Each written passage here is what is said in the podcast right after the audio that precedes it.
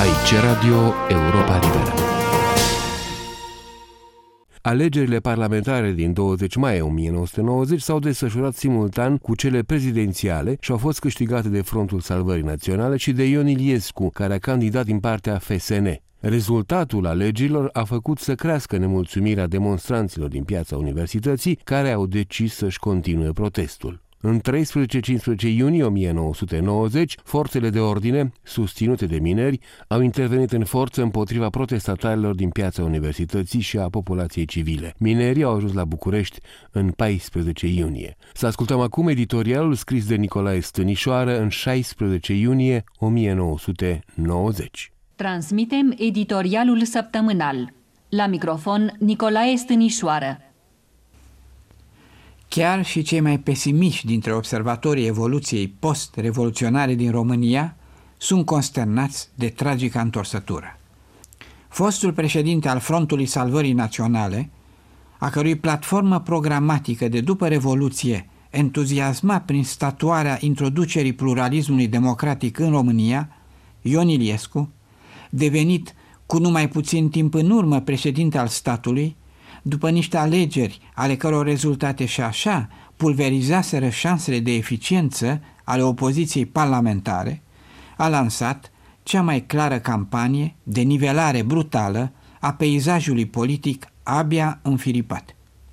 Motivarea printr-o pretinsă rebeliune legionară a tinerilor născuți la zeci de ani după lichidarea acestei mișcări politice încă de pe timpul războiului, este o justificare pe măsura mijloacelor sălbatice folosite pentru terorizarea și amuțirea glasului oricărei opoziții reale.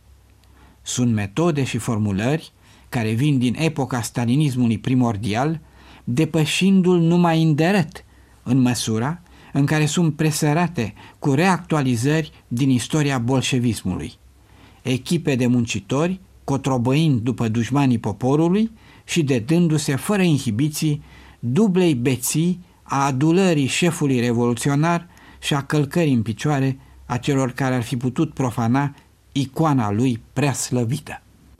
Ai sentimentul că domnul Iliescu și tovarășii lui procedează ca și cum nu numai în ultimile șase luni, ci chiar în ultimii 50 de ani nu s-ar fi întâmplat nimic. Echipele de mineri, sau așa zis mineri, se încolonează la ordinul președintelui pentru un marș într-un spațiu pe care trebuie să-l videze de tot ceea ce nu corespunde arhaicei viziuni populist-leniniste. De altfel, această senzație de vid istoric își are justificări mai vechi și mai profunde. Aici se răzbună pe vieții români încă o dată faptul că la noi, spre deosebire de alte țări din răsăitul Europei, stalinismul originar nu a fost niciodată discutat sincer și temenic, dar mite repudiat până la capăt.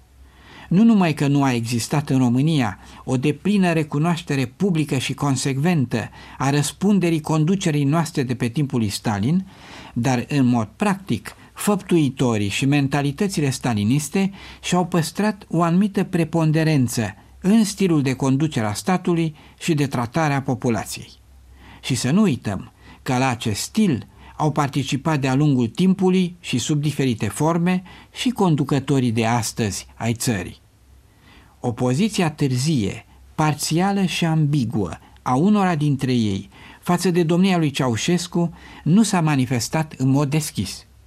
Și în felul acesta s-ar putea explica în oarecare măsură cum a putut sări președintele Iliescu de la proiectarea modelului suedez la practicarea imediată a unui scenariu de rezonanțe sau disonanțe mai degrabă bolșevice.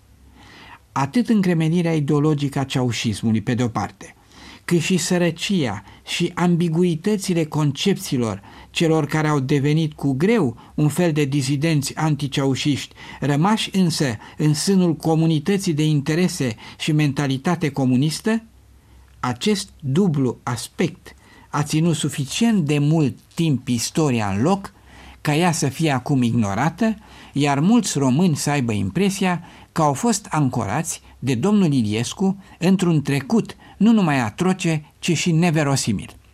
Nu e vorba, deci, de neverosimilul irealului, ci de acela al unei realități care rămâne totuși absurdă, oricât de îndelungat ți-ar fi dat să o trăiești, pentru că așa vrea partidul sau avatarurile lui. Cine l-a auzit pe președintele Ligii Studenților, Marian Munteanu, vorbind despre absurditatea care îl înconjoară și a îmbrăcat chipul celor care au încercat să-l ucidă, absurditate extinsă la nivelul de a se bucura de acceptări entuziaste, își dă seama de neantul în marginea căruia a fost adusă țara noastră. Și orice om de conștiință și de onoare nu poate decât să încerce să facă tot ce stă în putință și chiar în neputință să salveze fără întârziere România din impasul mortal pentru democrație și omenie. Marian Munteanu, cel cu picioarele zdrobite și cu capul bătut de ciomegele noii democrații populare invocate de domnul Iliescu, nu și-a pierdut nici îndreptățirea și nici puterea de convingere a îndemnului său la non-violență. Dar de ce are nevoie el și noi toți și non-violența către care trebuie să meargă societatea românească este solidaritatea imediată a tuturor democraților autentici din România. În fața gravei amenințări, nu mai poate exista zid despărțitor între cei care vor o Românie liberă și democratică, indiferent unde se află ei, în partidele de opoziție, în partidele care s-au considerat aliate cu frontul, în frontul salvării naționale însuși, în opoziția extraparlamentară, ca și în rândurile acelor membri ai forțelor armate care au optat pentru o democratizare autentică a armatei române, ca și cei care nu ar vrea să facă politică, dar nici nu vor ca politica altora să devină instrument de oprimare, toți aceștia își pot aduce contribuția la ieșirea din coșmarul care parcă încearcă să scoată din nou România din Europa libertăților și a civilizației umaniste. Am transmis editorialul săptămânal. V-a vorbit Nicolae Stânișoară.